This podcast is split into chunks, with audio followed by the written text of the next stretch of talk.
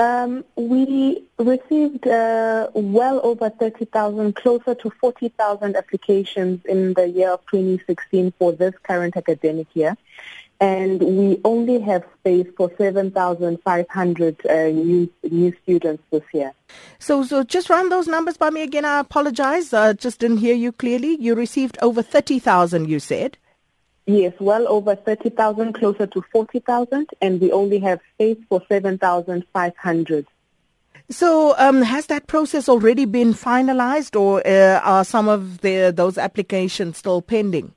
Uh, no, all of the applications were processed last year, and the only requirement was that the students that received provisional admission had to then submit their matric results to ensure that their um, their scores um, from the matric results do indeed match the, the, the credits that are required for the courses that they applied for.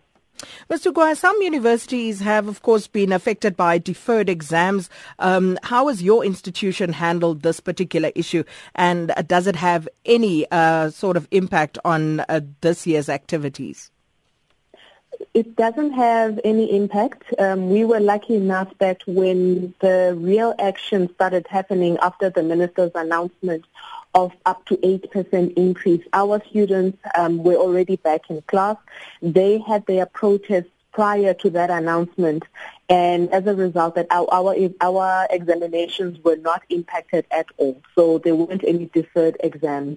What we do have now in January is supplementary exams, which is always a standard with our university. Our supplementary exams are written in January. And as Walter Sisulu University, are you confident that this year will get off to a smooth start? Uh, I, I, doubt anyone can be 100% confident that uh, we will go, that universities will go off without a glitch. However, all our systems are in place and our processes have been smoothed out. We are ready to accept students, but whether or not students start any protest action is something that is beyond our control. But we do keep our ear very close on the ground to pick up any kind of mumblings or rumblings around any unhappiness with students.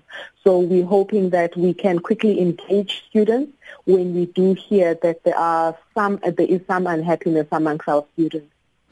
And we're going to leave it there. Thank you so much for your time this morning, Walter Sisulu University spokesperson Yonela Tukwayo.